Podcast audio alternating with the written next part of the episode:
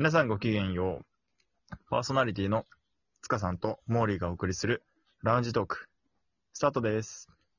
はい、よろしくお願いします。よろしくお願いします。はい。じゃあ今日のトークテーマ、はいはい。どうしましょうか？うん。そうだね。まあ、前回気になるワードでやったけど、なんかちょっとさ、あの、わいうか、ちょっとニュースっぽいのでもやりたいなと思ってさ。おー、はいはい。ニュースっぽい話題？うんうん。そうそう。それもさ、あの、真面目なニュースじゃなくてさ、ちょっと面白いなっていう感じるようなさ。ニュースをちょっと、あの、上げてさ、ちょっとおしゃべりしたらなんか面白いんじゃないかなと思ってさ。おーおー、いいね。うんうんうん。じゃあお互いに気になるニュース、面白ニュースって感じかな。うんそれをちょっとテーマにいろいろ喋ってみようか。はーい。行きましょう。はい、じゃあ今日はそんな感じでお送りしたいと思います。はい。じゃあ、早速なんだけど、塚さんがうん。最近気になったうん。トピック、なんかニュースあったりする、そうだね。あのー東京オリンピック終わっちゃったんだけどさ、はいはい。あの、そのオリンピックで、あの、バド、で、えっと、インドネシアの、あの、選手、ダブルスだったのかな？あの、金メダルを、あの、取ったみたいで、うんうんあの、金メダルを取ってお、あの、国に帰ったら、やっぱりあの、ね、ご褒美がたくさん待ってるわけですよ。まあ、そうだろうね。うんうんうん。で、国とかね、いろんなところからこう、うん贈り物とかされたみたいで、それが家をプレゼントとか、牛何頭かプレゼント？あとはそうだね、現金もそうだし、一番びっくりしたのがね、レストランプレゼントっていうのがあったらしいんだよね。え？どういうこと？ね、んなんか詳しく書いてなかったんだけどさ、レストランくれるってどういうことなのかなと思ってさ、それが本当に気になったんだよいや、オーナーになるってことかな。お店をあげるよみたないな。のかな？あるいはお客さんとしてもあなたが。乗客みたいうんな。うんうん。うん。永久的に飲食費ただみたいな。どっちなんだろ ね、ちょっと気になるよね。自分がもう好きに、あの、お金のことは心配しなくて、オーナーだよっていう話なのか、自分たちが普通に、ね、一年中利用できる、無料でっていうやつなのか、ちょっと気になるね。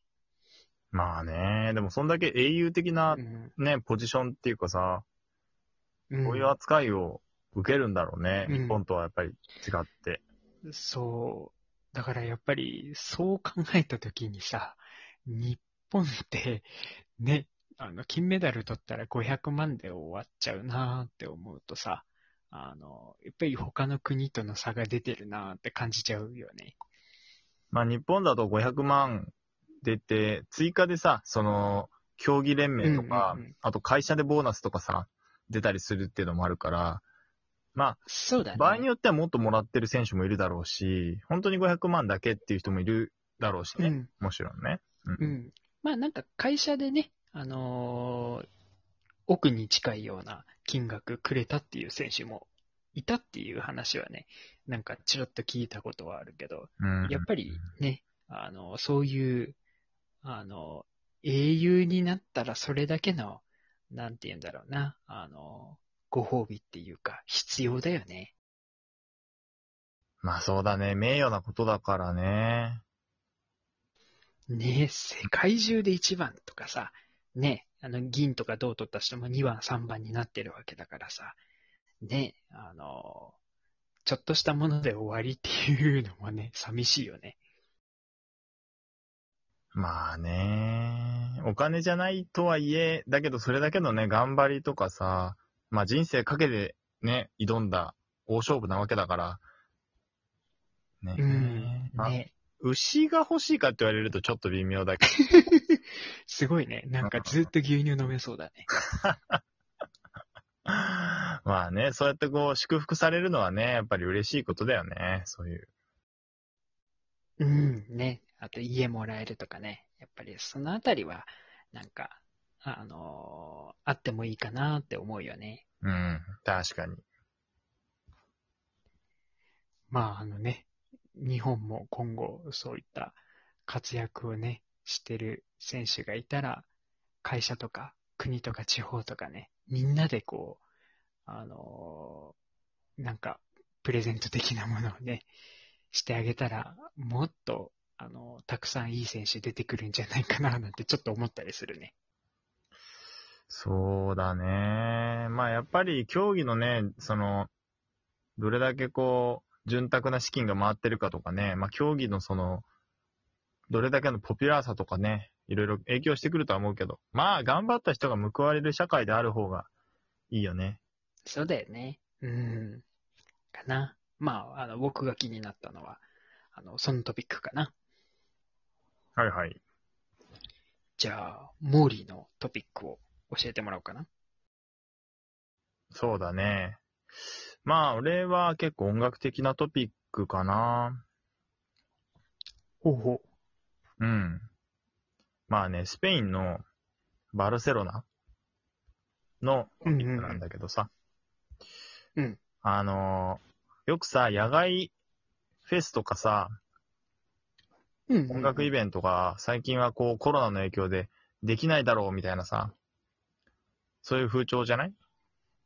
そうだね。そういう感じだよね。うん。だから、こう、ね、スペインのバルセロナではどうしたかっていうと、おあのー屋外、野外で、その、ディスコのブームがね、まあ、あるんだろうけど、うんそれを、外で音楽をみんなで聴くんじゃなくて、あの、うんヘッドフォンで、個々人がヘッドフォンして、社会的距離を保って、野外イベントをするっていう。へえ、うんちょっと新しいね。そうそう。楽しそみんなヘッドホンして、外に繰り出して、踊り狂ってるっていう。う。ちょっと不思議な光景だよね。うん、だからすごい今っぽいなと思いながら、うん。ちょっと、うん、紛れてみたいなっていう気はするよ。なんかね、結構写真とかもさ、その記事にあって、うん。ビルマの広場みたいなとこに、まあ、老若男女の男女がさ、こうヘッドホンしてさ、くねくねくねくね踊ってんの。面白いな。ちょっと奇妙な光景なんだけどさ、う。うんん。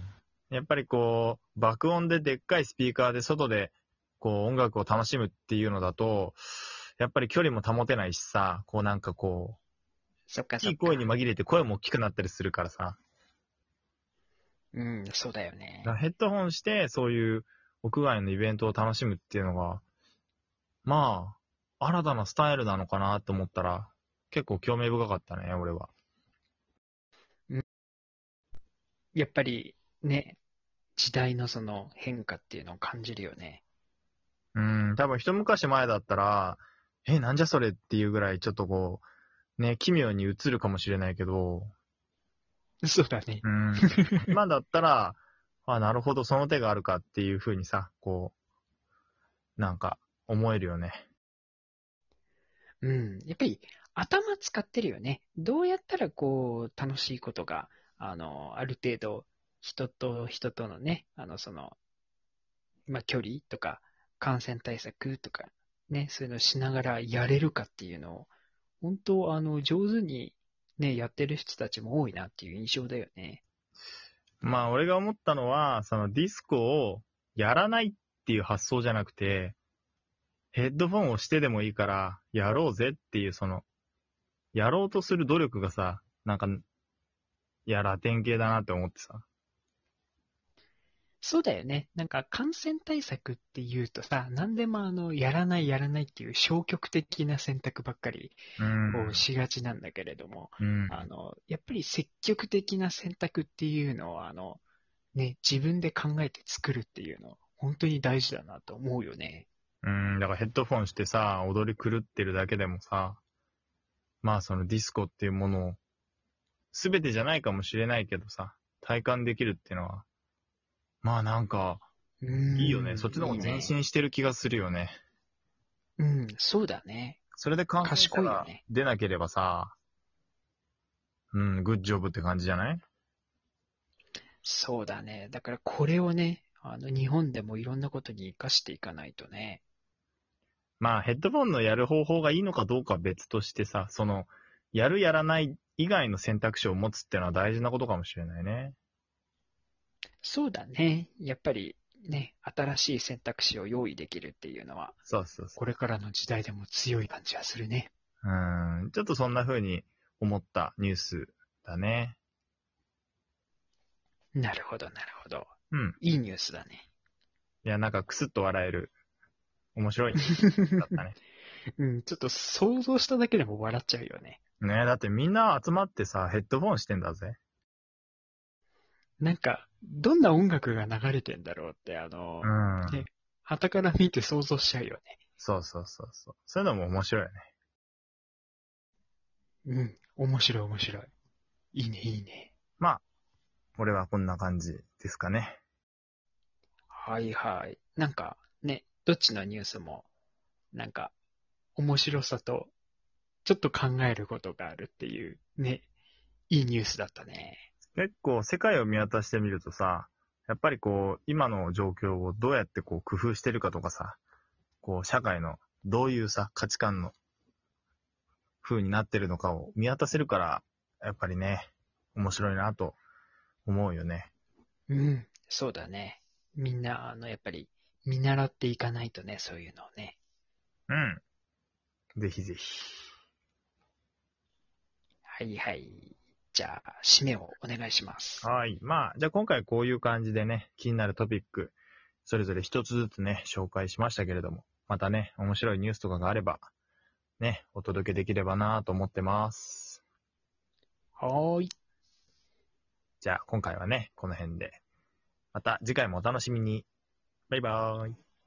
バイバーイ。